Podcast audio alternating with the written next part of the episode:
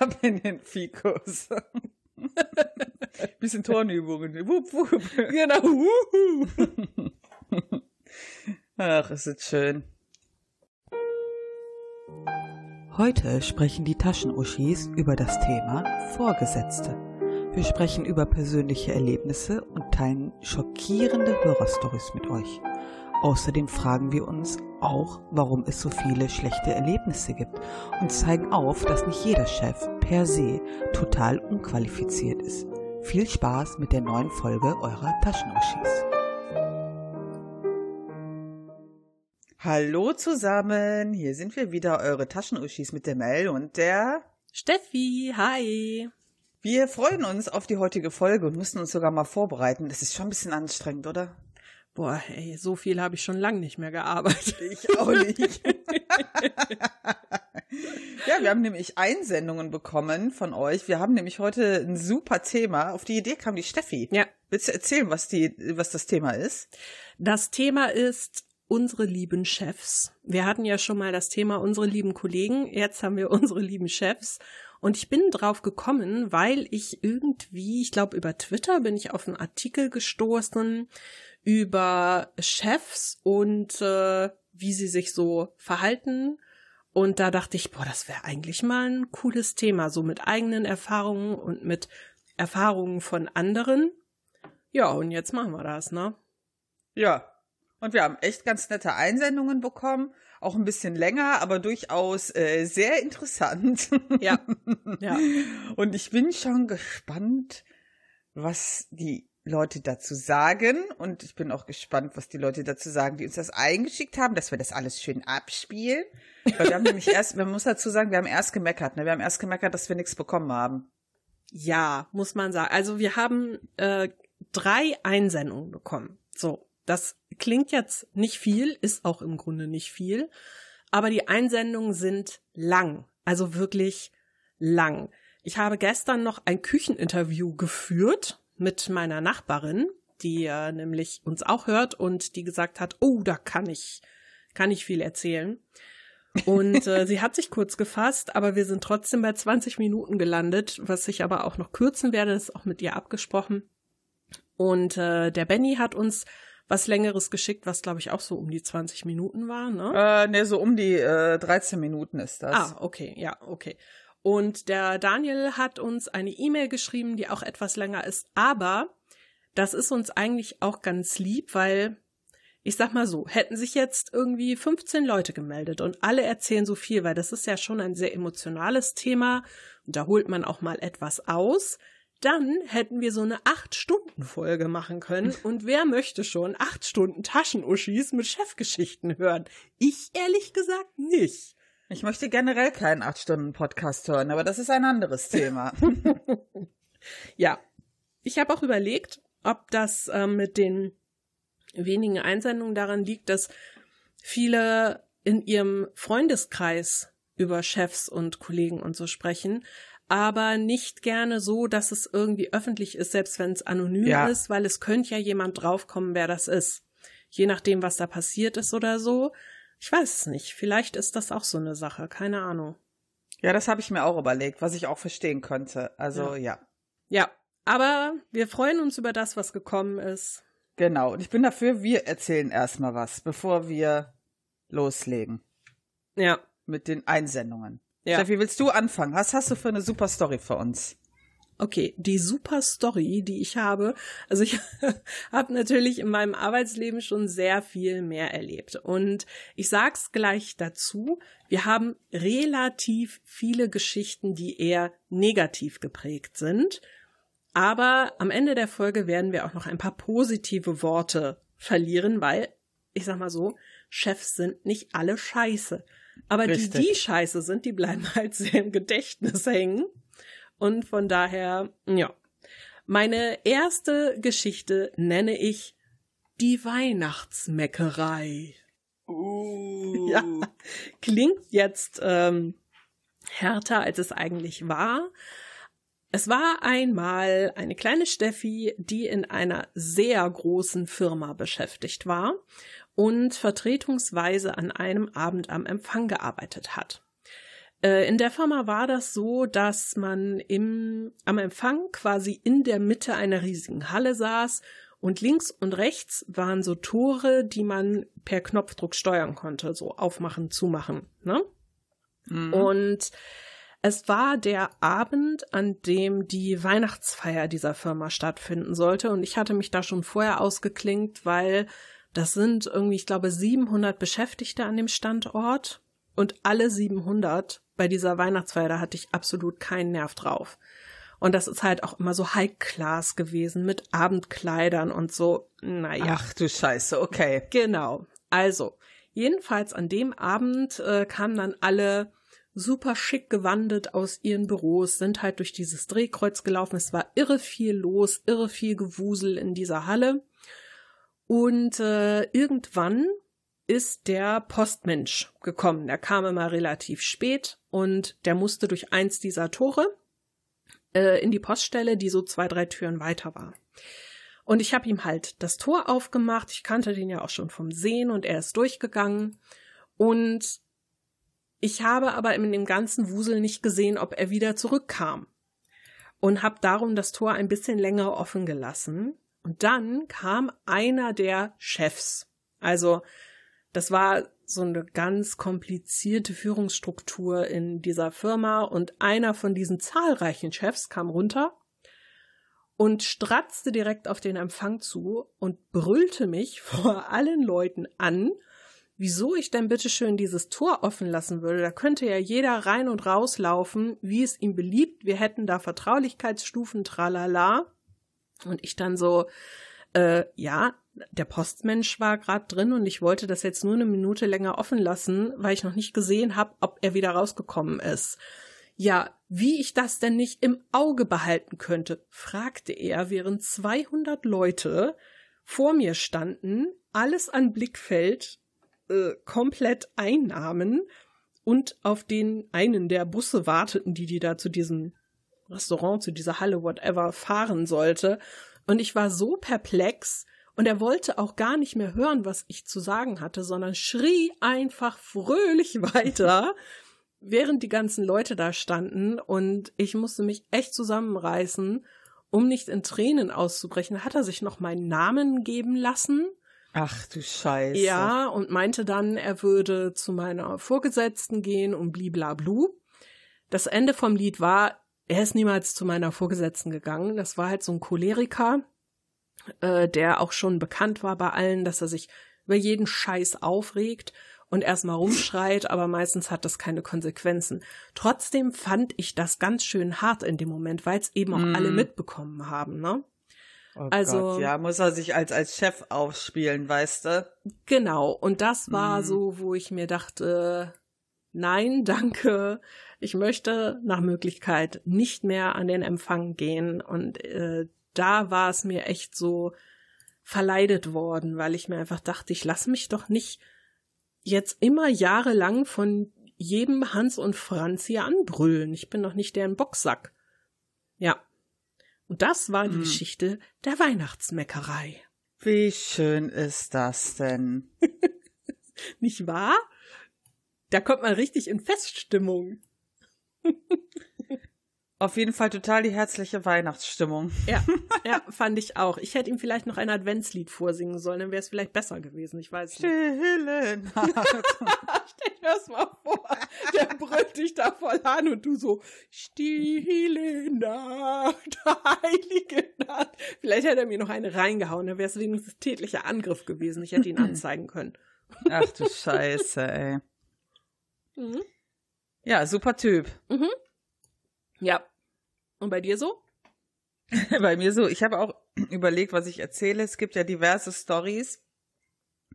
Und ich habe so, ähm, ich habe so einen Chef gehabt. Das ist quasi so nicht so situativ gewesen, also auch stellenweise, aber da war so das Gesamtbild. Ne, das war eigentlich ein super Typ, also so ein ganz sympathischer äh, Typ, aber der war meiner Meinung nach als Chef total ungeeignet wir hatten halt öfter mal Reibereien in unserer, ähm, in unserem Büro wegen diverser Themen und das war halt so einer, der war, der war total oder wirkte total ambitioniert.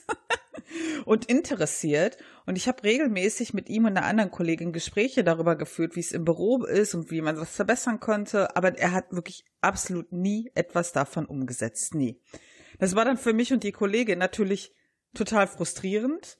Ja, der hat wirklich einfach nichts gemacht, um die Stimmung im Büro zu verbessern. Und es ist meiner Meinung nach definitiv eine Sache auch des Chefs. Auch wenn er immer der Meinung war, so zwischendurch, ja, da müssen ja die Mitarbeiter auch mal was machen. Also ich sag mal, der, äh, wie, wie sagt man immer so schön, der Fisch fängt am Kopf an zu stinken.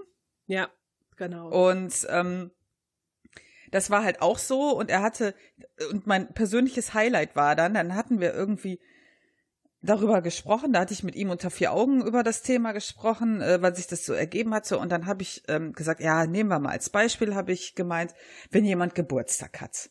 Dann stellt man sich einfach mal so ein halbes Stündchen, Stündchen hin und äh, isst Kuchen und trinkt Kaffee und quatscht und so. Also so, wie man das eigentlich normalerweise so auch tut. Anderthalb Wochen später, er hat Geburtstag.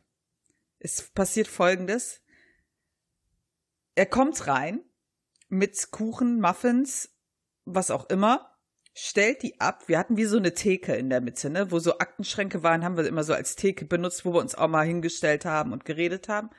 Kommt rein, stellt die drauf und war den ganzen Tag nicht mehr gesehen. Was? Ja. Wie? Und wir dann irgendwann so, ja, kommt er jetzt nochmal wieder und wir, wir quatschen ein bisschen, weil er ja Geburtstag hat. Weil er meinte so, ja, hier Muffins für alle, tschö, ich bin im Termin, tschö. Und er war den ganzen Tag einfach nicht mehr da. ich hab dann noch, also, ich kam mir so blöd vor. Ich hab noch zu der Kollegin gesagt, ich habe da vor anderthalb Wochen noch mit ihm drüber, wirklich original habe ich gesagt, ich habe genau darüber mit ihm gesprochen. Jetzt kommt er rein, stellt die die hier hin, den, den Shit und äh, geht. Also, das war wirklich wieder bezeichnend. Der hat auch nie ähm, mal angeleiert, dass eine Weihnachtsfeier stattfindet. So, und wenn du eh Beef im Büro hast oder immer so ein bisschen Themen, die so Reibereien geben, dann machen die Kollegen das nicht. Ich bin der Meinung, das muss vom Chef auskommen. Oder dass der Chef zumindest sagt, ja, ich habe so viel äh, zu tun, kann, äh, können Sie das nicht machen oder so, aber nix.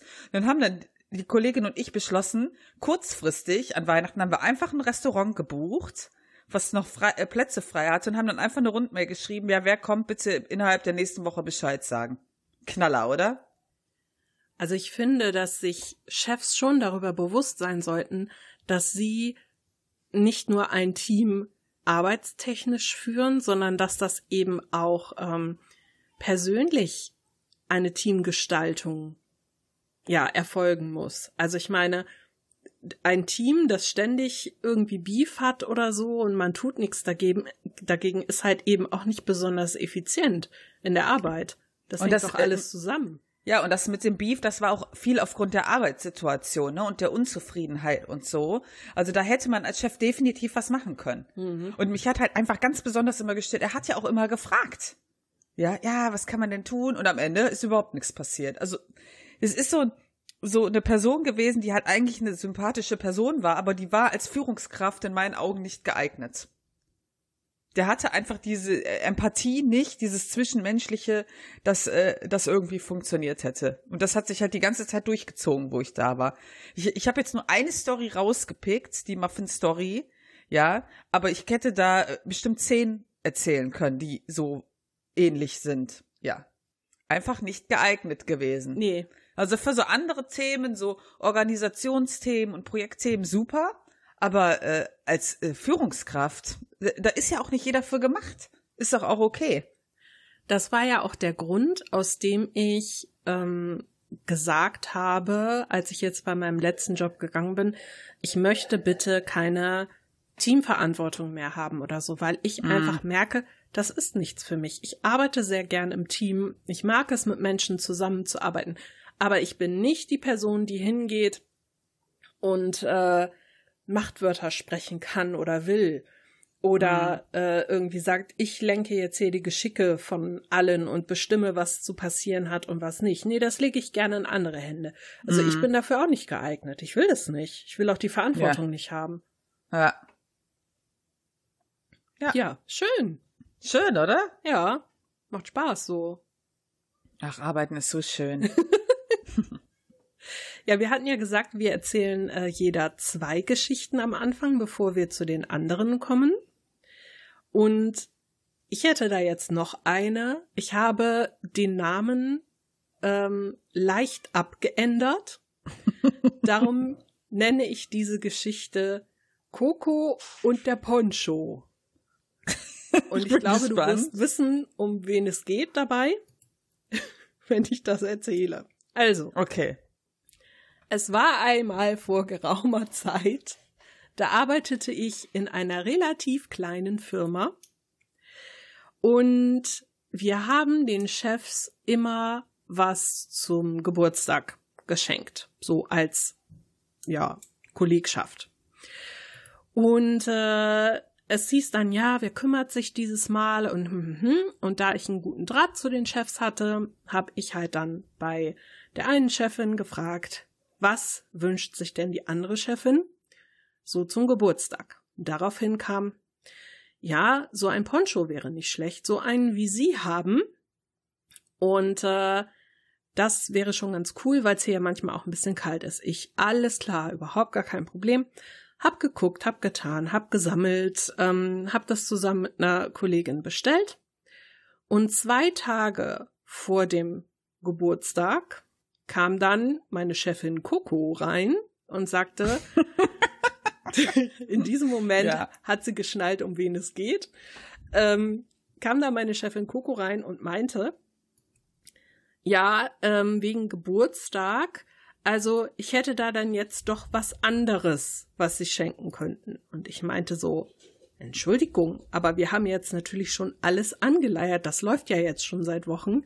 Wir haben jetzt alles bestellt und alles kommt und so. Und dann wurde sie fuchsteufelswild und hat mich angeschrien.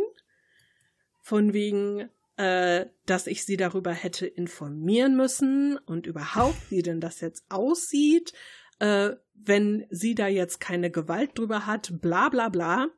Also wirklich aufs Übelste. Ich saß da mit offenem Mund und hab gedacht, Moment mal, das ist hier eine freiwillige Sache, die wir machen, einfach freiwillig vom Kollegium äh, für die Chefs. Also das ist ja jetzt nichts, was irgendwie das ist ja kein Muss. Ja, genau. Ja.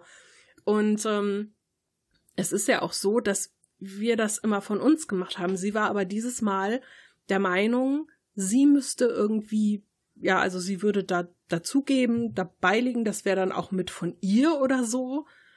Und das war so, so krass, dass ich gar nicht wusste, was ich dazu sagen soll. Sie ist dann abgestratzt ins Büro und meine andere Kollegin, die das mitbekommen hat, meinte so, was war das? Ich sag, ich hab, ich hab keine Ahnung.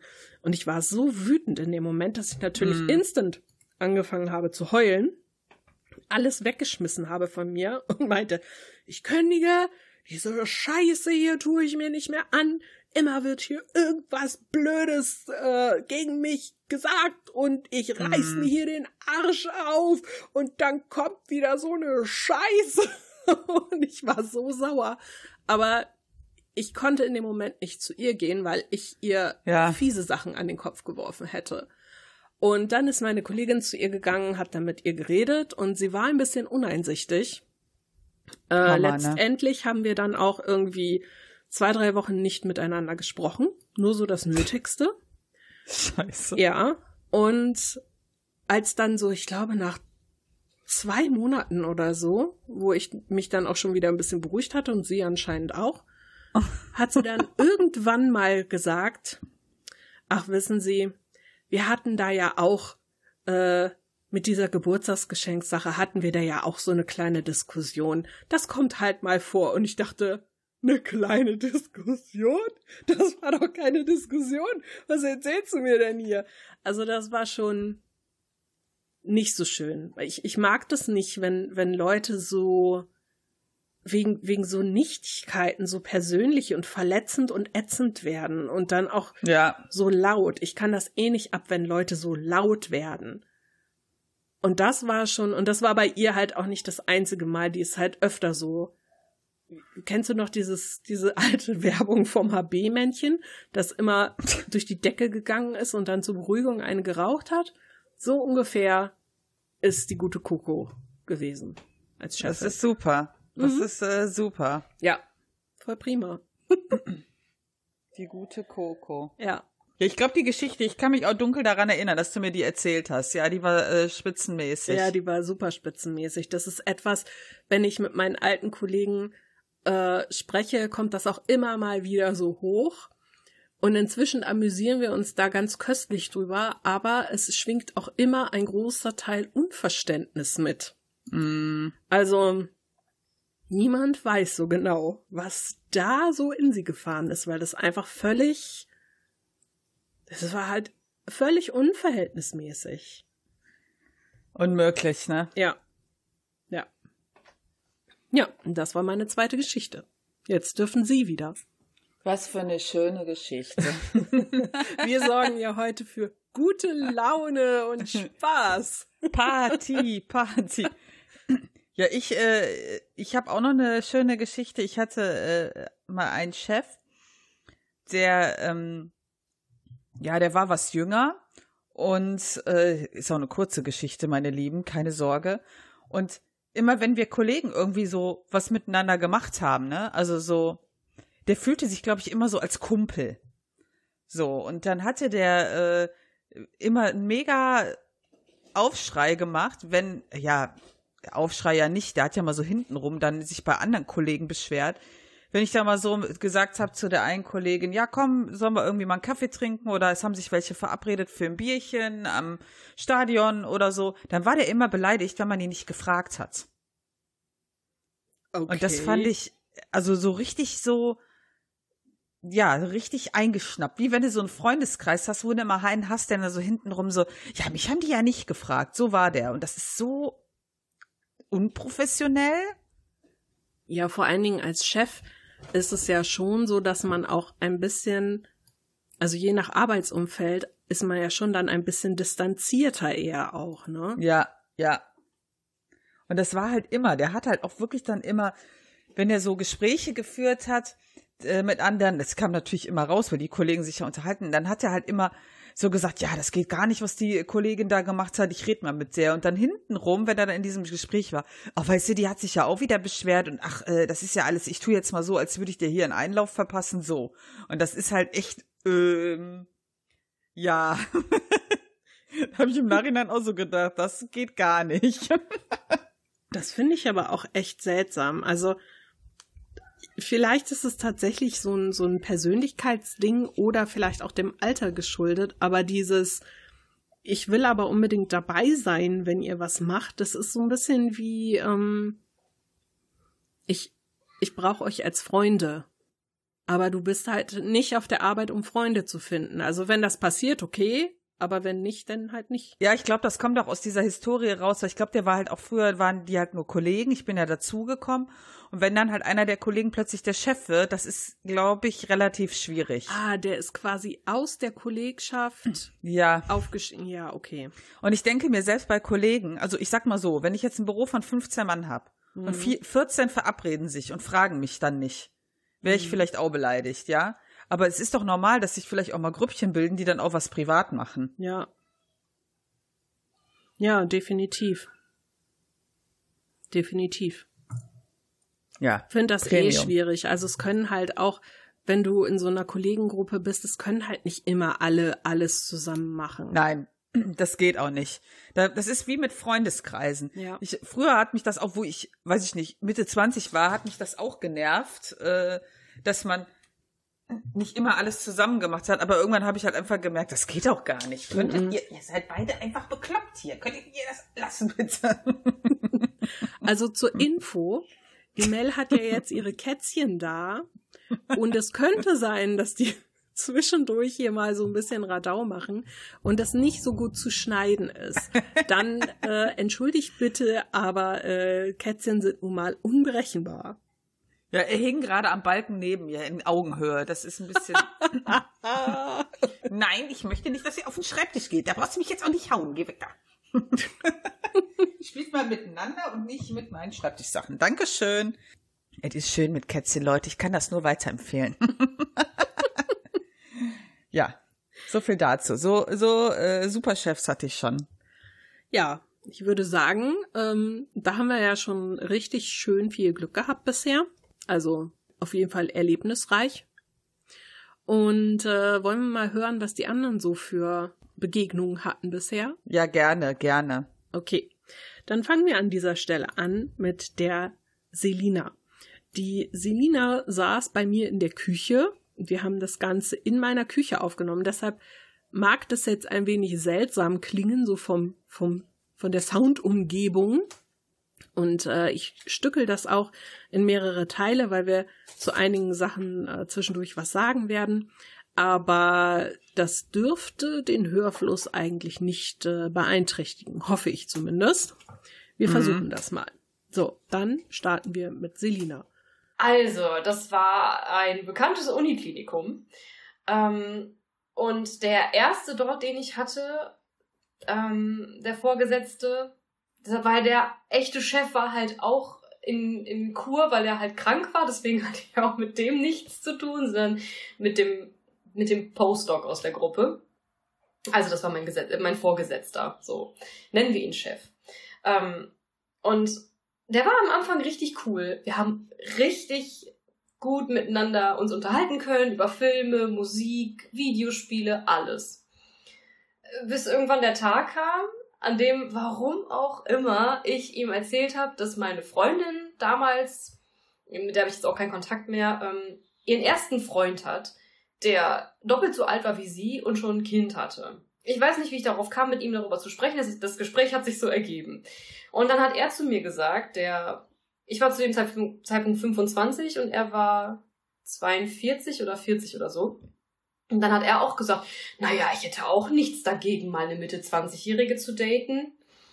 Ja, genau so habe ich nämlich auch geguckt. und danach war unsere Beziehung problematisch. Okay, also wir machen hier jetzt mal eine kurze Pause, weil Mel gerade schon, während wir uns das angehört hat, an der Stelle von wegen, er könnte sich eine Beziehung mit einer Mitte 20-Jährigen vorstellen, genauso reagiert hat wie ich. Super krass, verstörend. ja, ne? Das finde ich auch total, weil ich finde gerade, also egal wie gut du dich verstehst, es muss doch irgendwo auf einer professionellen Basis bleiben. Und äh, in dem Alter zu sein, also so Anfang 40 und dann zu deiner gerade frisch ausgelernten Mitte 20-jährigen äh, Untergebenen in Anführungsstrichen zu sagen, oh, ich könnte mir auch eine Beziehung mit einer in deinem Alter hint, vorstellen. Hint, hint. ja, genau, ne? Oh nee, das geht gar also, nicht. Also das fand ich auch ganz schön übel. Ja, aber pass auf, es kommt ja noch schlimmer. Wir hören mal weiter. Er hat, dem muss man sagen, also ich, ich kann wenig Schlechtes über ihn sagen, weil er, ähm, das war ja meine erste richtige Stelle nach der Ausbildung und ähm, du bist halt frisch aus der Ausbildung, kannst du nichts. Und ähm, also schon, aber halt nicht so viel wie halt im echten Leben. Und der hat mir unfassbar viel beigebracht. Also der hat mir ähm, theoretisch wie auch praktisch unfassbar viel beigebracht. Aber er war halt ein Arschloch. also persönlich kamen wir dann überhaupt gar nicht mehr miteinander aus, was am Anfang so halt total harmoniert hat, gegen Ende gar nicht mehr. Ähm, ja, aber das war nur eine Schwangerschaftsvertretung, deswegen musste ich da halt weg. Und dann kam the big äh, negatives Wort. the big beep, beep, beep, beep, beep. Exakt das. ähm, ja, also ich, ich kann ja mal anfangen mit ähm, im Bewerbungsgespräch hat er schon echt äh, ja, also schon gesagt, wow, du kannst dies, du kannst das, wow, das kann keiner von uns hier von den TAs. Das ist ja toll, dass du das kannst und mhm, und Tierversuche musst du aber machen. Ich so, ja, kann ich gerne den Schein machen, ist okay. Spoiler, ich habe nicht einen Tierversuch gemacht. Ich habe trotzdem den Schein machen müssen. Ähm, und dann bin ich irgendwann ähm, zu ihm hin und habe nochmal gefragt, während des Bewerbungsverfahrens so, und wie sieht's aus, ne? Wie findest du mich? Weil ich war ja um die Ecke. Und dann hat er gesagt, ja, also äh, mit den Tierversuchen bin ich mir ein bisschen unsicher bei dir. Ich so, ja, ich weiß es halt nicht, ob ich das geil finde oder nicht. Ich habe nie einen gemacht. Daraufhin kam dann die Zusage, hurra, und per E-Mail kam dann, ähm, ja, um uns alle schon mal gegenseitig kennenzulernen, ich mache jedes Jahr ein Sommerfest bei mir im Garten, komm doch auch vorbei, dann kannst du alle Leute schon mal kennenlernen, ohne diesen Arbeitsdruck dahinter. Ich so, wow, was ein toller Chef, er lädt mich zu sich nach Hause ein. Und dann bin ich hingegangen ähm, und äh, habe dann auch gesagt, vielen Dank, Herr Professor, mhm. Und er so, nein, ich heiße Robert. Duzt mich doch. Er heißt nicht Robert, das ist jetzt ein Fake. Dachte ich mir schon. ja. Ähm, und ich so, wow, das ist ja wirklich total toll. Der ist ja voll nah an seinen Mitarbeitern und so. Ja, schade, nein. Ähm, er hat dann am Ende, also er ist ein richtiger Kontroll, Kon Kontrollfreak, Control-Freak, hat ähm, eigentlich, also eigentlich besteht ja so eine Struktur im Labor daraus, dass du halt den Professor hast, der sich um den ganzen, ganzen Scheiß kümmert, den eigentlich keiner machen will. Ähm, und dann hast du darunter die Postdocs, die die Versuche machen oder planen. Und die wiederum sagen dann den TAs, wo ich dann eigentlich dazugehöre, äh, pass auf, ich bin der Postdoc, ich habe die theoretische Ahnung, du bist die TA, du hast die praktische Ahnung.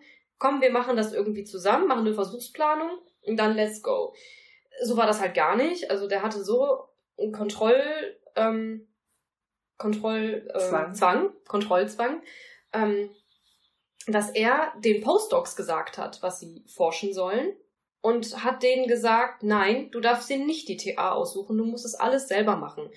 Also das heißt, kein Postdoc dort hat mit einer TA zusammengearbeitet, außer seine eigene Frau, die ja mit in dem Institut war. Ähm, nur die konnte halt die Leute rumschicken und äh, sagen, was sie zu tun haben. Ähm, ja, aber mal konkret so, um, um Geschichten zu erzählen, äh, vor allem die gegen Ende hin waren. Er hat, ähm, ich kam mit einer ähm, Kollegin sehr, sehr gut klar, die äh, ursprünglich nicht aus Deutschland kam, mittlerweile aber halt eine deutsche Staatsbürgerschaft hat und so. Aber sie kam ursprünglich nicht aus Deutschland und ähm, dann hat er ab und an mal so slightly rassistische Bemerkungen gemacht. Und wenn ich zum Beispiel mit ihm in einer einzelnen Sitzung war, in einer Besprechung, hat er halt über sie hergezogen, dass dadurch, dass ihr Deutsch nicht so gut ist, sie halt ständig irgendwas sagt, was sie gar nicht so meint und so. Und das gehört ja eigentlich nicht in so ein Privatgespräch.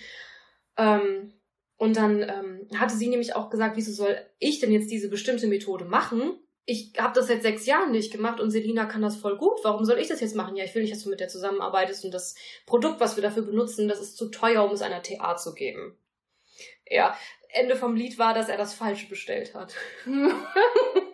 ja, also er hat halt einen Antikörper bestellt, der gegen Mauszellen gerichtet sein sollte, aber er hat halt den bestellt, der gegen Menschenzellen gerichtet war und das hat einfach vorne und hinten nicht geklappt, weil das einfach von vornherein hätte gar nicht klappen können. Aber für mich war es halt zu teuer, ne? Das, äh, ja. Klar, natürlich. war super. Und äh, das war schon gegen Ende. Mm, und dann, äh, du erinnerst dich, wir waren in Quarantäne. Mhm. Und ähm, da habe ich so gedacht, boah, wie bringe ich dem das denn jetzt bei? Weil der hat schon häufig gesagt, ich bin ja nur krank oder im Urlaub, was halt nicht stimmte. Ähm, und dann dachte ich mir, fuck, jetzt komme ich ja noch in Quarantäne, wie soll ich dem das erklären? Und dann ähm, habe ich ihn halt sogar angerufen, weil ich dachte, so kann er nichts missverstehen. Wenn ich es in eine E-Mail schreibe, kann er das interpretieren, wie er will. Wenn ich ihn anrufe, ist es besser. Und dann, wieder erwarten, hat er gesagt, ja, dann mal gute Besserung, weil Alex war ja tatsächlich krank. Ähm, dann mal gute Besserung, macht schön die Tür zu und dann sehen wir uns bald wieder, ne? Ich so, hä? Was war das denn jetzt für eine Reaktion? Damit habe ich nicht gerechnet. Und dann ähm, mussten wir leider die zwei Wochen komplett in Quarantäne bleiben und wurden zweimal getestet. Ob, obwohl der erste Test negativ war, hat die Stadt Wuppertal dann halt gesagt, ja, nee, ihr müsst halt beide Tests negativ machen. Und erst wenn das Gesundheitsamt anruft, dann dürft ihr tatsächlich auch aus der Quarantäne, was ich ihm auch gesagt habe.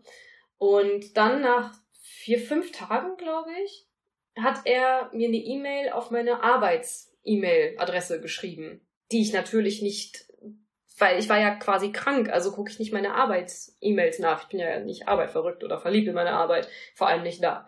Ähm, und dann schrieb er da, äh, gibt's schon was Neues? Und dann hat er mir eine E-Mail an meine private geschickt, weitergeleitet von dieser alten E-Mail auf meine, auf meine, äh, Privat, äh, meine Arbeitsadresse und hat dann geschrieben, äh, Fragezeichen in dem Betreff, willst du mal antworten? Ja. Was? Er hat geschrieben, willst du vielleicht mal antworten oder sowas. Auf jeden Fall so genauso patzig. Mm, und dann habe ich ihm total ausführlich geschrieben, ja, leider gibt es immer noch keine Neuigkeiten, die Stadt Wuppertal ist voll überfordert. Ähm, wir kriegen auch keine vernünftige Auskunft, aber was ich dir sagen kann, ist, dass wir erst rausgehen dürfen, wenn die Stadt Wuppertal uns anruft und sagt, ihr dürft gehen. Und der hat sogar auch noch, ich war ja mit der Sekretärin so, und er halt überhaupt gar nicht, also der kam halt gar nicht mit der klar, also sie mochte ihn auch nicht, Überraschung. Ähm, und dann hat er die Sekretärin gefragt, ähm, ja, warum kommt die denn nicht? Und sie so, ja, weil die in häuslich, äh, in, in, von der Stadt verordneter häuslicher Quarantäne ist und einfach das Haus nicht verlassen darf. Das kann doch gar nicht sein. Wieso ist das so? Die wurden doch schon einmal negativ getestet. Und dann hat er sogar bei der Personalstelle angerufen und hat sich erkundigt, ob ich ihm die Wahrheit sage.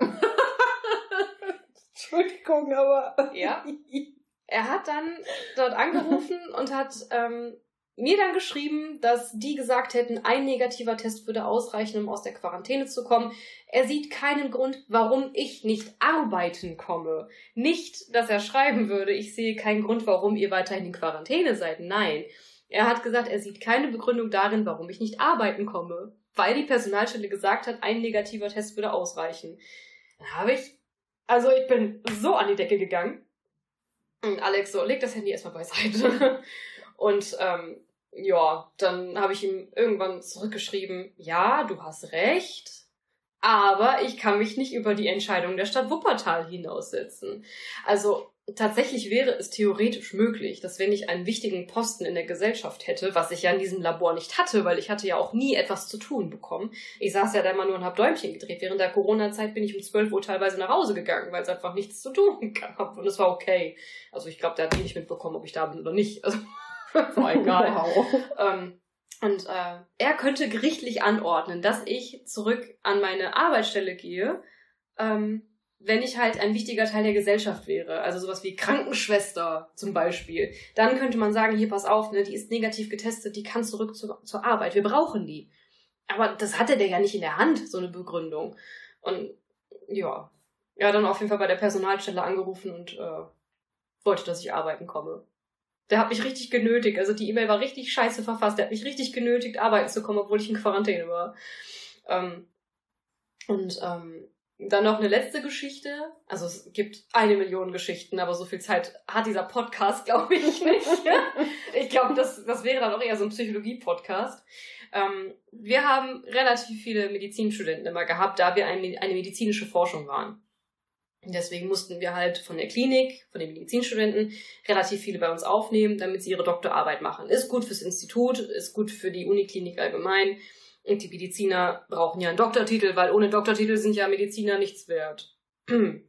Und ähm, dann hat er eine Kandidatin durchs Labor geführt. Und ähm, ich habe, also wir hatten eine Trennwand in dem Labor ich habe ihn gehört, wie er kam. Ich habe in dem Moment Sachen eingeräumt und es war halt nicht laut. Ähm, hinter dieser Trennwand. Und dann habe ich ihn gehört, wie er, wie bei so Arztpraxen, wenn die miteinander verbunden sind. So waren die Labore auch miteinander verbunden. Mhm. Dann habe ich ihn gehört, wie er dann durch diese Tür ging und irgendwie sowas sagte wie, wo sind denn alle? Er wollte dieses Mädel halt rumführen, diese Interessentin. Und er hat die Labore gezeigt und ähm, wollte anscheinend auch die Mitarbeiter vorstellen. Hat irgendwie sowas gesagt wie, wo sind die denn alle? Keiner ist da oder so.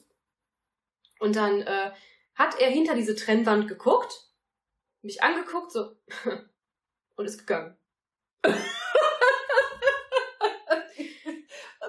Mhm. Ach, da ist ja niemand von Bedeutung. Genau. Ja. Wow. Das, äh, ja. Es gibt noch etliche Geschichten, die so sind.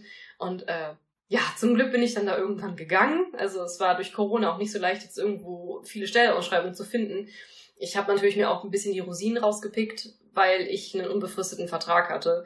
Ähm, ich hatte jetzt nicht den Zwang zu gehen und ich dachte mir, komm, jeden Tag habe ich mir gedacht, heute ist der erste Tag von meinem letzten Tag und habe mir dann also die Zeit auch genommen und habe dann ja zum Glück jetzt die Stelle, wo ich jetzt bin. Ähm, und tatsächlich war das voll schön zu hören. In der allerersten Woche hat ähm, nicht mein Chef, weil ich auch nichts mit dem zu tun habe, sondern halt mein Vorgesetzter, ähm, der hat dann auch gesagt, weil ich ja in Quarantäne war, konnte ich das erste Bewerbungsgespräch nicht ähm, antreten. Und ähm, habe dann auch so gedacht, boah, fuck, in der Uni läuft es immer so, also in, in so Forschungsinstituten, first come, first serve normalerweise. Ähm, und dann hat er gesagt, ich wollte unbedingt auf dich warten. Deine Bewerbung war so viel besser als alle anderen. Und ich war ja komplett, mein ganzes Selbstbewusstsein war ja durch meinen alten Chef, Rudolf, oder wie ich ihn genannt habe. Robert. Robert. Aber Rudolf passt auch gut. ja, schon. R. durch R war ich ja von meinem Selbstbewusstsein so niedrig, dass ich nie im Leben gedacht hätte, dass mich jemand so toll findet. Und dann hat er gesagt, auch im Bewerbungsgespräch konnte dir niemand das Wasser reichen. Wir wollten dich alle unbedingt haben. Und ähm, er hat auch extra durchgeboxt, dass ich äh, wegen dieser Kündigungsfrist, ähm, weil wir haben halt in meiner Gruppe Leute aus dem Betriebsrat und haben das dann so ein bisschen gehandelt, dann, dass ich da schneller anfangen kann, bevor halt äh, irgendjemand erst zustimmen muss und so weiter. Also das extra wollten die mich unbedingt haben und das ist auch ganz schön, dass das mir so gesagt wurde. Und ähm, das, das, das ging so runter, so ich musste meine Tränen so, so zurückhalten und äh, ich werde da tatsächlich auch gelobt. Also wenn Dinge gut laufen, dann wird auch gesagt, boah, hast eine schöne PCR gemacht, die ist richtig gut, die kann ich toll auswerten. Also das ist komplett anders. Das muss man auch erstmal wieder lernen.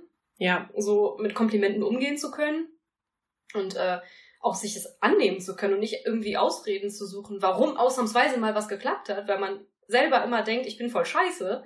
Und jetzt laufen die Dinge voll gut, wenn man mir einfach mal vertraut. Und das gibt einem voll das gute Gefühl und dadurch arbeitet man doch einfach tausendmal besser. Und ich glaube, das checken die auch. Dass wenn man auch mal den Leuten sagt, ihr habt es gut gemacht, dass man dann auch einfach die Motivation da hat, auch weiterhin so gut zu arbeiten. Und das war auch am Anfang wirklich schwierig, das zu lernen, Danke zu sagen. Und nicht, ja, ich habe das aus Versehen, weil, hm, und äh, könnte besser sein. Und einfach mal sagen, danke. Das war schwer. Ich finde das schön, dass sie jetzt auf jeden Fall sich sehr, sehr viel wohler fühlt und sich auch mehr angenommen fühlt, weil diese Story mit diesem, er, er kommt hinter die Trennwand, guckt sie an und geht wieder und stellt quasi die Interessentin nicht vor, obwohl er Leute gesucht hat. Also da hätte ich auch gedacht, äh, willst du mich jetzt verarschen? Ja, das ist echt krass. Es ist also mega unprofessionell. Ja. Ich hatte das ja mitbekommen, diesen äh, Vorgang, wo sie was Neues gesucht hat und so die äh, letzten Wochen, wie sie so auf der Arbeit war. Und das war schon heftig, was sie da immer erzählt hat. Also da hätte ich mich auch nicht wohlgefühlt an ihrer Stelle. Und das ist auch wirklich, also das war tatsächlich so, wie sie auch sagte, sie hat nichts zu tun bekommen. Ne? Sie hat da echt ewig Däumchen gedreht. Ich weiß noch, wir, wir haben manchmal total viel auf WhatsApp geschrieben, weil sie einfach nichts zu tun hatte. Und saß sie da rum. Krass. Das finde ich schon heftig. Von, von Team führen und äh, nicht auf eigene Befindlichkeiten gucken, hat dieser Mensch noch nichts gehört. Ja, das hat ja auch definitiv was mit, Pers er hatte ja ein persönliches Interesse an ihr, ja? Nein, also, nein, das war der, der zweite dann ach so, schon. Okay, das war ja genau. nicht der gleiche. Ja, okay, na gut, Ja. dann ist das irgendwie gerade an mir vorbeigegangen. Aber ähm, Also der hatte definitiv kein persönliches Interesse an ihr.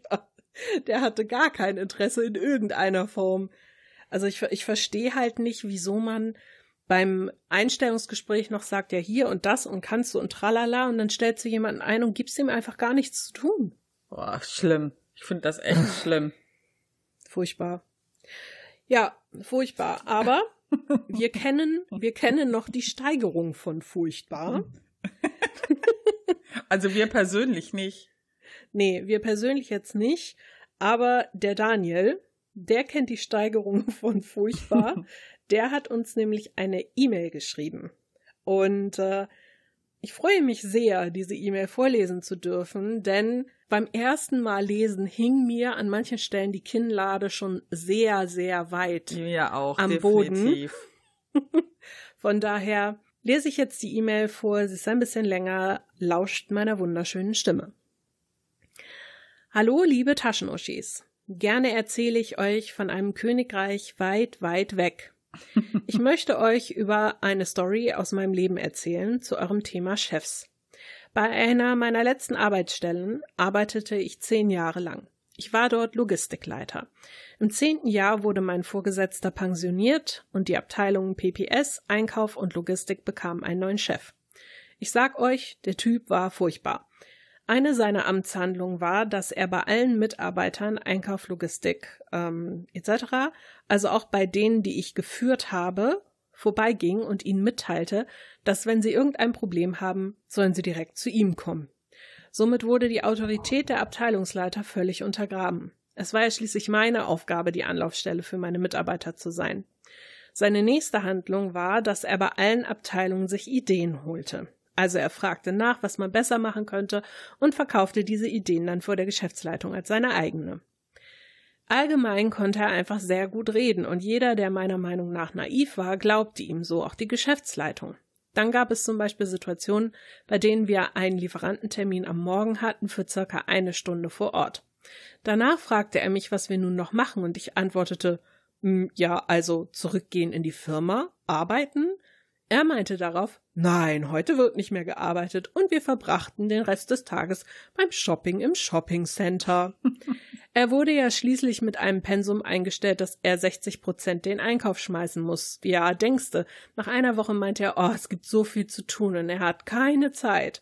Somit bekam er dann eine Unterstützung, die 100 Prozent den Einkauf erledigte. Sein Lieblingssatz war übrigens, jetzt pass mal auf.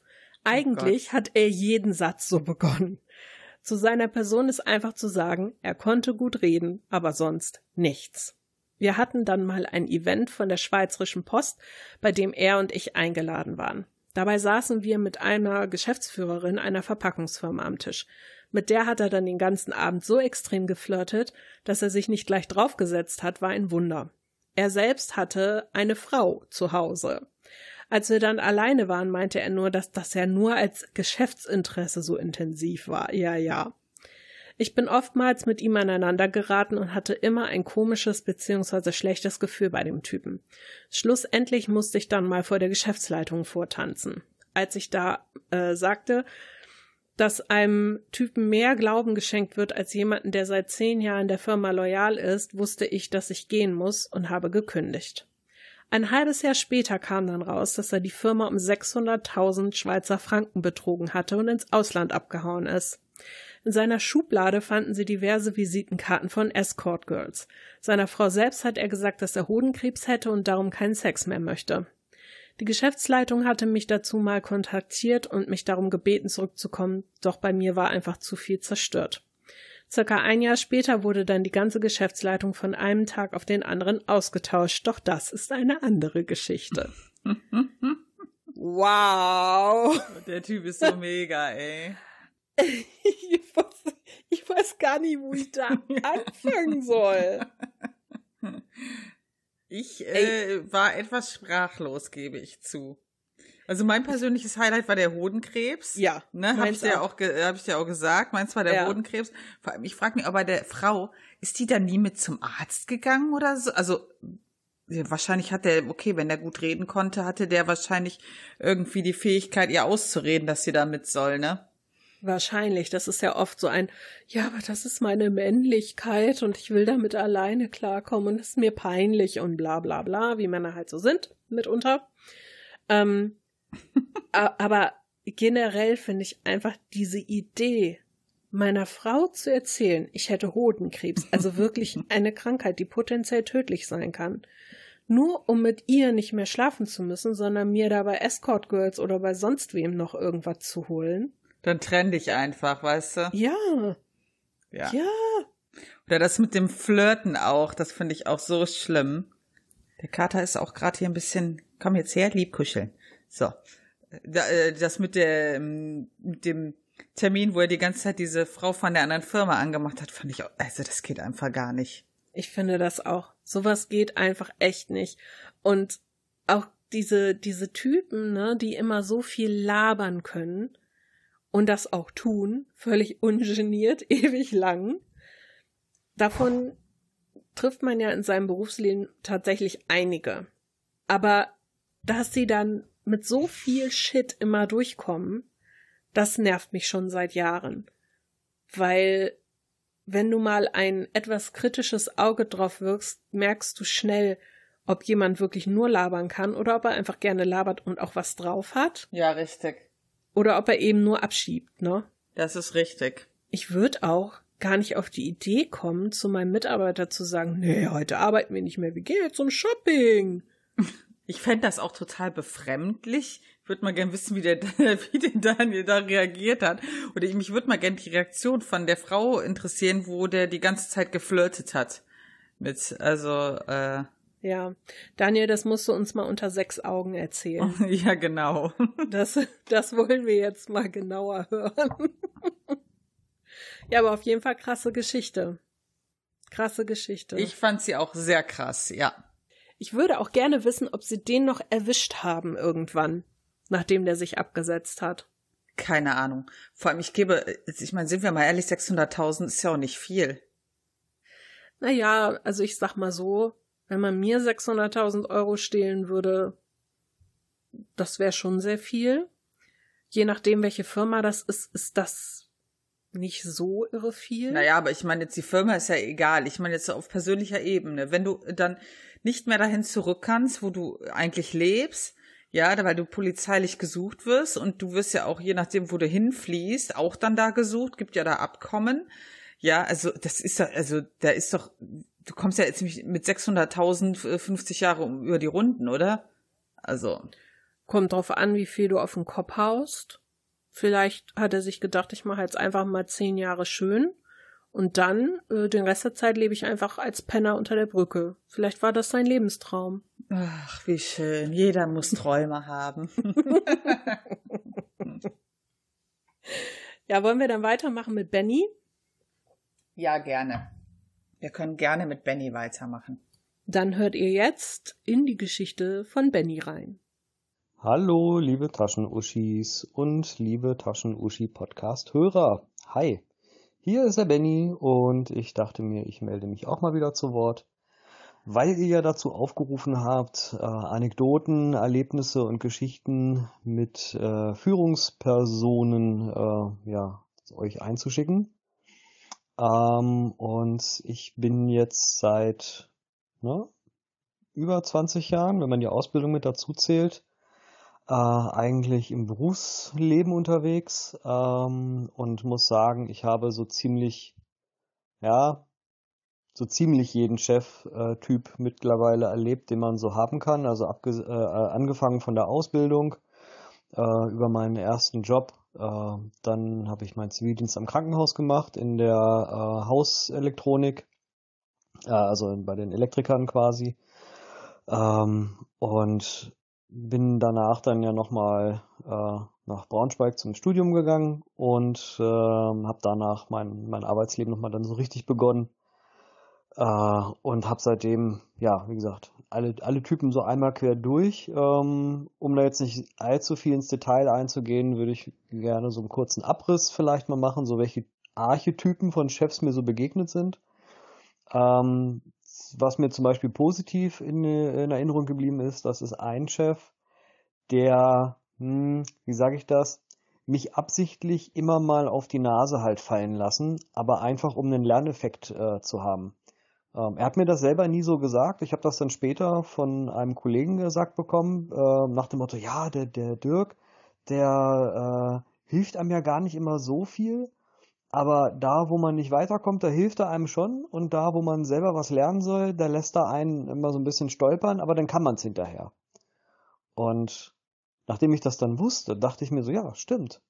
Hat er recht. Und äh, eigentlich ist das eine ganz coole Sache. Vor allen Dingen natürlich, wenn du als Chef so weit ein Feeling hast und halt auch ein entsprechendes Menschenverständnis, um genau zu wissen, wo muss ich äh, ihm oder ihr helfen ähm, und wo äh, ähm, ja, muss ich das nicht? Ähm, wo kann ich da äh, entsprechend die Person stolpern lassen, einfach um den Lerneffekt zu erzielen, dass äh, ich da nie helfen muss später mal. Ne? Das, äh, also auf lange Sicht ist das natürlich echt eine echt eine Hilfe und ich glaube, das hat mir auch mein weiteres Berufsleben, zumindest innerhalb dieser Firma, äh, solange ich halt mit diesen mit diesen Prozessen zu tun hatte, sehr sehr sehr erleichtert.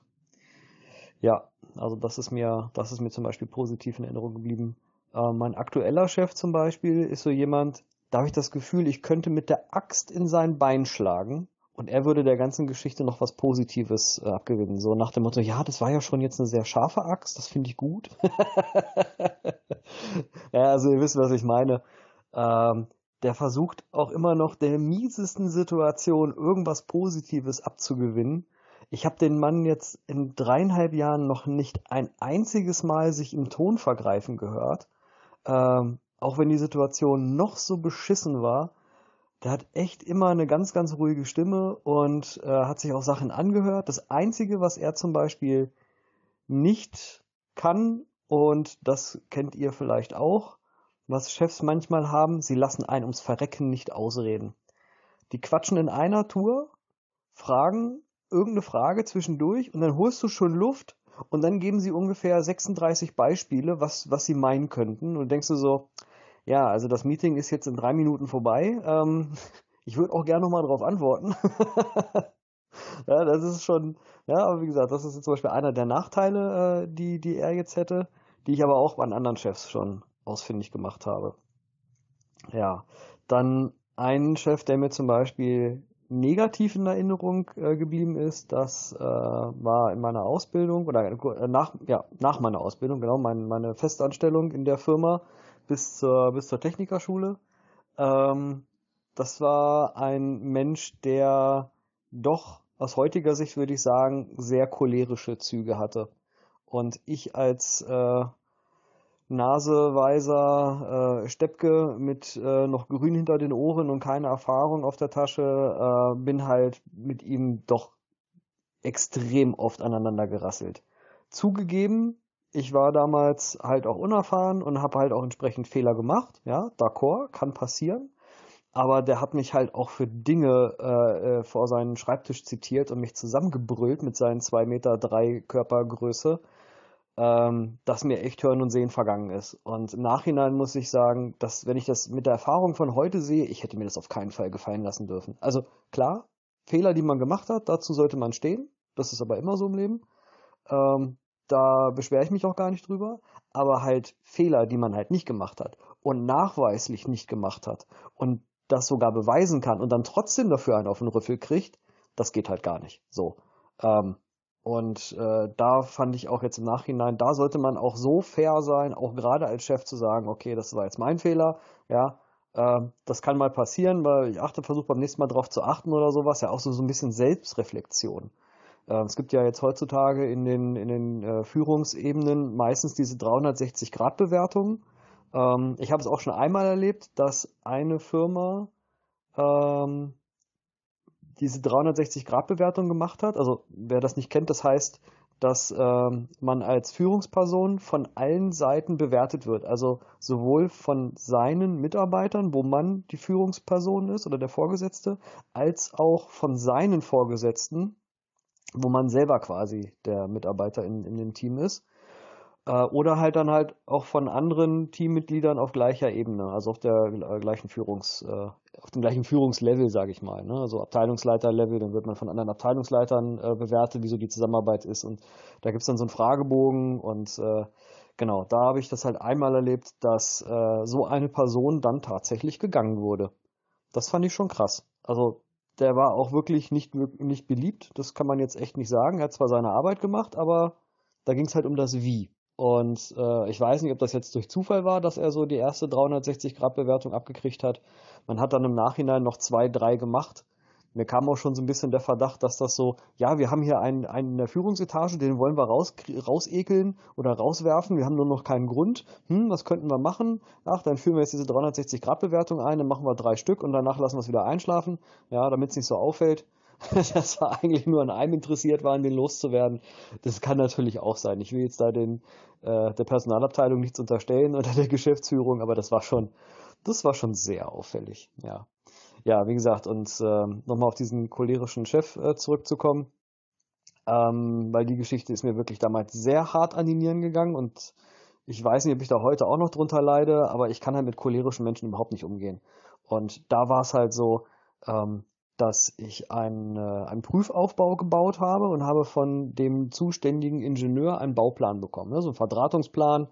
Ähm, wo man halt ja so Anschlüsse hat an Steckern, die in so einem Gehäuse eingebaut sind und man macht, macht so die interne Verdrahtung so, ne, von Pin 1 an Pin 16 auf der anderen Seite und so weiter und so. Ein ganz simpler Verdrahtungsplan und an Ausschalter dazu, nichts Wildes und diese Kiste hat einfach ums Verrecken nicht funktioniert und ähm, mein damaliger Chef hat mich dann halt richtig zur Sau gemacht. Und so, ja, warum ging denn das nicht? Und das kann doch nicht so schwer sein. Und äh, holen Sie die Kiste her und reparieren Sie die gefälligst. Das kann doch wohl nicht sein. Und wir sind hier schon im Zeitplan hinterher. Und, bop, bop, bop, ne? und dann habe ich mir die Kiste geholt und ich habe alles nachkontrolliert. Und es ging wieder nicht. Und dann hat er mich nochmal zusammengepfiffen.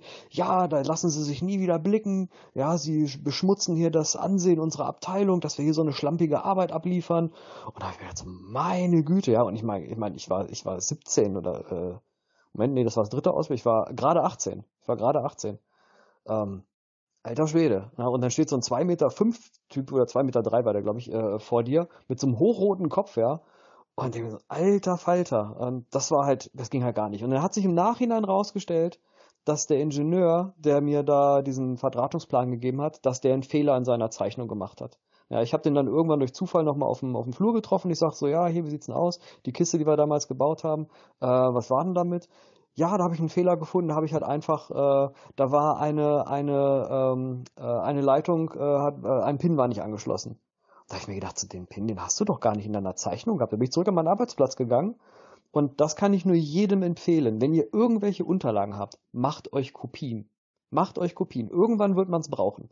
Ja, und da war es genau so, ich habe das in der Ausbildung erzählt bekommen, ähm, macht euch Kopien von allem und da war es genau so. Ich habe das rausgeholt, habe mir das range, angeschaut und da war dieser Pin, der war leer, da war keine, der war nicht bedrahtet, also ne, keine Verbindung dran gezeichnet. Und mich zu meinem Chef gegangen und gesagt, so hier, ich kann jetzt, ich weiß jetzt, warum das Ding damals nicht funktioniert hat. Die Unterlagen, die wir bekommen haben, die wir bekommen haben, waren fehlerhaft. Und Ende vom Lied war, ja, ihr könnt es euch sicherlich denken, äh, warum haben Sie denn mit dem nochmal gesprochen? Ich habe Ihnen doch gesagt, Sie sollen sich da nicht mehr melden und jetzt machen Sie es trotzdem. Ja, Sie be befolgen hier meine Anweisungen nicht. Ich denke so, what? Ich habe dir gerade gesagt, dass wir hier fehlerhafte Unterlagen bekommen haben und jetzt bin ich trotzdem schuld? Ja, und das, also aus heutiger Sicht würde ich sagen, ja, pass auf, Jung, das, äh, ich glaube, ich gehe mal gerade zum Betriebsrat. Ja.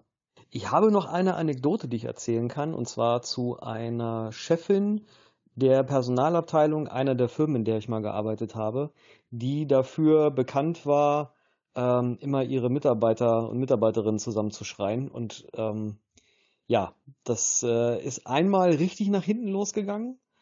Ähm, da haben wir wirklich sehr herzlich gelacht. Wie gesagt, die war in der Firma schon dafür bekannt, äh, ein ganz, ganz böser Mensch zu sein.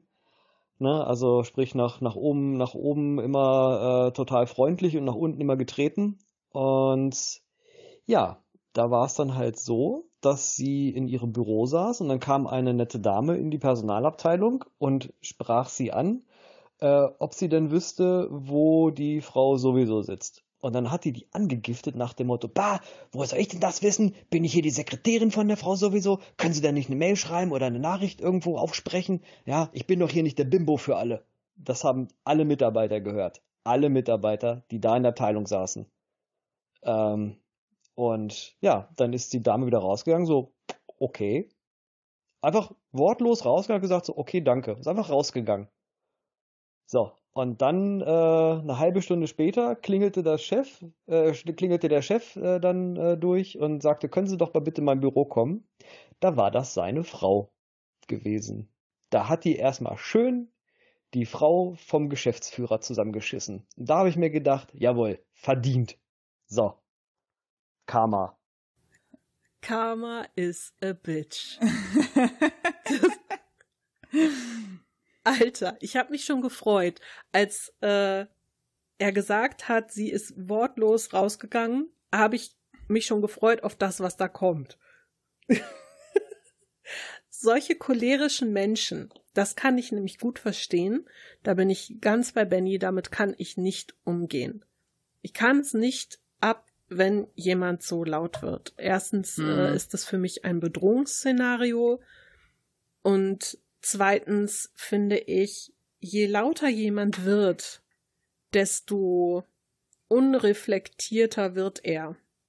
Das ist richtig. Ja, ich habe auch immer das Gefühl, wenn jemand so extrem laut wird, dann hat er eigentlich keine Argumente mehr oder nichts mehr zu sagen. Da ist nur noch Wut. Mhm. Also kommt natürlich auf die Situation an, ne? Aber so im Arbeitsleben empfinde ich das so. Ich, ich habe halt auch immer den Eindruck, das ist halt nur, um zu zeigen, dass man das Sagen hat. Ja. Und da sprichst du ein ganz gutes Thema an.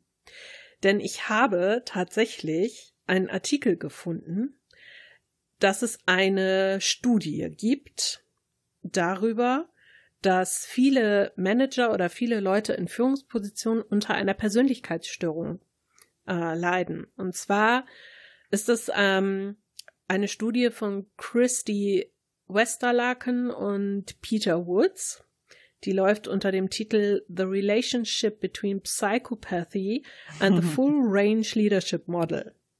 Die kann ich gerne mal verlinken hier unter der Folge und ich kann euch auch gerne den äh, Artikel von wissenschaft.de verlinken. Da könnt ihr das auch nochmal nachlesen. Ähm, und zwar ist es so, dass Menschen mit entsprechender narzisstischer oder psychopathischer Veranlagung, äh, Veranlagung im Job oft schneller aufsteigen und höher aufsteigen als andere. Und das fand ich total interessant, weil bei vielen, wenn ich Geschichten höre von Leuten, die wirklich Ärger mit ihren Chefs haben oder äh, ich das auch selber erlebe, dass ich halt oft das Gefühl habe, das ist doch irgendwie eine Form von Narzissmus mhm. oder so.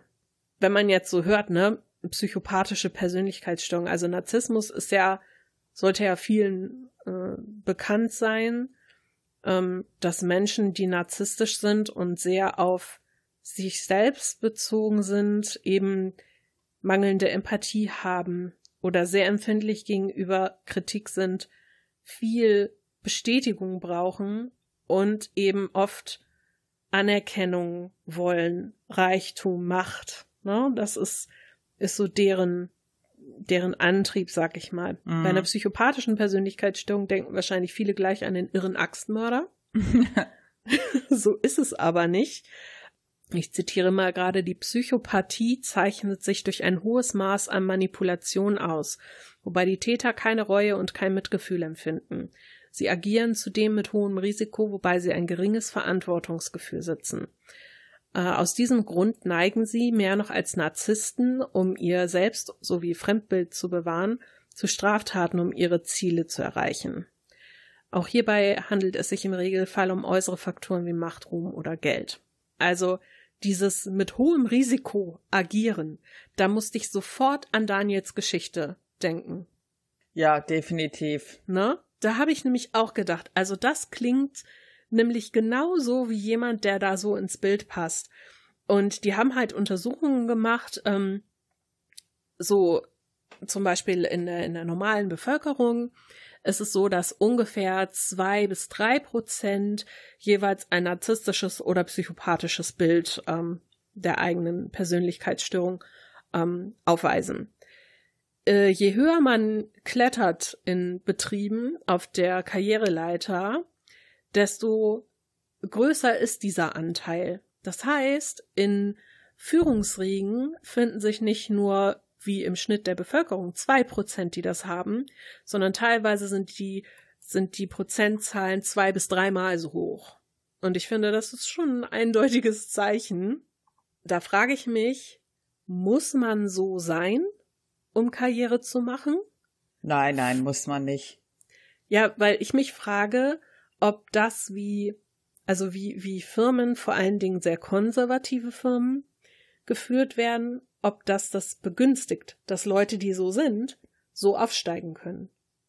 Weißt du, dass das so in Relation steht? Ich glaube, das merkst du halt nicht immer direkt. Und ich meine, was ist das denn für ein Kündigungsgrund? Du bist ein Narzisst, ich kündige dich jetzt wieder. Du kriegst deine Position jetzt weggenommen. So funktioniert das ja leider nicht. Ja, das stimmt allerdings. Aber ich finde zum Beispiel auch schön, was Benny erzählt hat. Äh, ich finde halt seinen Beitrag super interessant, weil er halt auch ja Tipps gibt und sagt, bewahrt alles auf. Mhm. Also das mhm. kann ich, ist äh, definitiv ein guter Tipp. Auch Mailverkehr und so. Ich äh, würde da auch immer äh, alles aufbewahren. Und ich fand zum Beispiel auch schön, dass er halt von dem äh, Chef gesprochen hat, der immer positiv denkt, ne? Ja. Also ich finde das, das Beispiel mit, ah, das war jetzt aber erstmal gut, eine scharfe Axt, so ins Bein gehauen. Genau, Ähm, genau. Ich finde das gut. Also das ist ja etwas, womit wir auch gerne enden wollten. Denn auch wenn man oft negative Geschichten zu erzählen hat, es gibt sie auch, die guten Chefs da draußen. Kein Mensch ist perfekt, aber es gibt eben viele, die machen es doch wirklich sehr gut. Ich finde halt auch immer, natürlich haben die auch Schwächen, die äh, Chefs, ja, aber wenn man sich im Großen und Ganzen nicht beschweren äh, kann, äh, ist das halt auch gut. Man muss halt auch mal die positiven Dinge sehen, ne? Und wenn die halt überwiegen und wenn man nicht so Stories hat, wie hier Daniel uns geschickt hat oder äh, Selina, dann ist das meiner Meinung nach noch okay. Also ich habe ja auch, wir haben ja wirklich vorher gesagt, wir enden auf jeden Fall mit was Positivem und ich finde das schon sehr positiv, was äh, Benny hier für Vibes auch zwischendurch verbreitet hat. War natürlich auch die Knallergeschichten wieder dabei, aber das ist normal. Aber ich muss nur dran denken, das wollte ich halt äh, auch kurz erwähnen. Ähm, das finde ich zum Beispiel bei unserem aktuellen Chef auch super, dass er halt wirklich ein sehr fürsorglicher Chef ist, wo ja jetzt die Hochwasser hier waren. Ich denke, da werden wir definitiv auch äh, im nächsten Tussi-Klatsch mal drüber sprechen, Ja. weil wir ja quasi in dem Gebiet wohnen, wo drumherum alles abgesoffen ist. Du wohnst ja sogar in einem Gebiet, wo alles abgesoffen ist. Ja. Ähm, und ähm, wo er dich halt angerufen hat und gefragt hat, ob bei dir alles okay ist. Und das finde ich nicht selbstverständlich. Nee, Ja. das stimmt, das ist es auch nicht. Und das, Das äh, und das wird dann halt gefragt, weil man sich halt wirklich Sorgen macht, äh, ob es der Person gut geht und nicht so, oh Gott, könnte die jetzt ausfallen, weil die keinen Strom hat. Das ist halt nicht so. Das merkt man auch. Ja. Und äh, sowas würde ich mir halt von manchen äh, mehr wünschen. Ja, ich finde tatsächlich das äh, wichtig, dass mh, wenn ich wenn ich einen Chef habe, also ich persönlich habe ja das das Problem, dass ich oft Angst vor ähm, Autoritäten habe, die so über mir stehen, die eine gewisse Form von Macht über mich haben. Ähm, ich kann damit nicht so gut umgehen. Und äh, ich brauche immer ein bisschen, um mich daran zu gewöhnen, so wie, wie jetzt zum Beispiel ein neuer Chef ist oder so. Aber generell finde ich das sehr gut, wenn Menschen auch ähm, oder Chefs auch ihre menschliche Seite zeigen. Weil Mhm. ich finde, dass das eine gewisse Form von Vertrauen auch fördert. Und ich glaube, dass es auch immer wieder Situationen gibt bei der Arbeit, wo du einfach auch mal menschlich miteinander reden können musst. Es ist eben Ja. nicht alles immer nur Aufgaben abarbeiten und so, sondern du musst eben auch das Vertrauen haben, okay, ich kann jetzt mal blöde Fragen stellen oder im Moment ist irgendwas bei mir privat, was meine Arbeit auch irgendwo beeinträchtigt. Ähm, ich muss jetzt darüber reden mit dem Chef und wenn du dann schon Angst hast, dahin zu gehen, äh, weil der so ein Arsch ist, Mhm. dann ist es echt total kontraproduktiv. Und das ist zum Beispiel was, was ich bei ähm, einer meiner letzten Chefinnen so toll fand. Die war halt einfach auch menschlich total, total gut. Also ja. das war einfach so angenehm. Du konntest mit jedem Scheiß dahin kommen. Ähm, egal, ob jetzt die Führungsqualitäten immer top waren oder nicht, ähm, das war nie was Bösartiges, sondern oft auch Überforderung. Mhm. Ähm, aber es war nie so, dass du das Gefühl hattest, ich kann jetzt irgendwas nicht sagen oder ich muss jetzt irgendwas schweigend aushalten oder ich leide hier oder so. ja. Man hat dir echt viel Freiheiten gegeben, viel Vertrauen entgegengebracht, ähm, viel dich selbstständig auch machen lassen. Und das ist etwas, was ich total toll fand, weil du immer das Gefühl hattest, du bist hier wichtig. Ne? ja, genau. Mhm. Und das finde ich ist, ist eine schöne Sache. Einfach. Definitiv. Ich sehe das auch bei unserem jetzigen Chef. Also auch wenn ich, wenn ich oft manchmal noch ein bisschen Angst habe, weil ich ihn nicht so richtig einschätzen kann. Aber jetzt zum Beispiel auch das letzte Woche mit dem Anruf, dass er gefragt hat, wie es mir denn geht und dass es okay war, weil hier keine Züge fuhren, dass ich im Homeoffice arbeiten kann, obwohl wir eine gewisse Anwesenheit haben sollten und so. Das ist einfach eben auch nicht bei jedem so. Richtig. Man sieht ja bei äh, Selina, die in Quarantäne war, dass da noch gestritten wurde, warum sie denn jetzt nicht genau arbeiten kommen würde, ne? Ja, genau. Also, dass da so ein Unverständnis war. ja. Und dann für Sachen, die man auch nicht beeinflussen kann. Mhm. Ja. Und einfach jemanden zu haben, der ein Gespür dafür hat, was ist jetzt angebracht. Ja, so, ne? richtig. Das, das ist echt viel wert. Und ich hoffe für alle da draußen, dass sie so einen Chef haben und wenn sie ihn noch nicht haben, dass sie ihn oder sie finden können. Bald. Bald, sehr bald. ja, Das ist ein schönes Schlusswort, oder? ja, finde ich auch. Sollen wir damit die Folge abschließen? Ja, Wenn die Leute sich jetzt berufen fühlen, doch noch Geschichten zu schicken, könnt ihr gerne noch was schicken. genau. Wir machen auch gerne noch einen zweiten Teil. Wir sind Genau. gerne, gerne entsetzt oder positiv überrascht von euren genau. Geschichten. genau. Okay, dann war es das äh, für jetzt und ich denke mal, der nächste Tussi-Klatsch wird etwas schneller kommen, weil wir, glaube ich, Redebedarf haben bezüglich der Hochwasserkatastrophe. Äh, von daher seid gespannt Genau. und schaltet bald wieder ein. Bis dahin. Bis dann. Tschüss. Wenn euch dieser Podcast gefällt und ihr gerne mit uns interagieren oder in Kontakt treten möchtet, dann findet ihr uns auf allen gängigen Social-Media-Plattformen sowie unter unserer E-Mail-Adresse feedback at taschenuschis.de.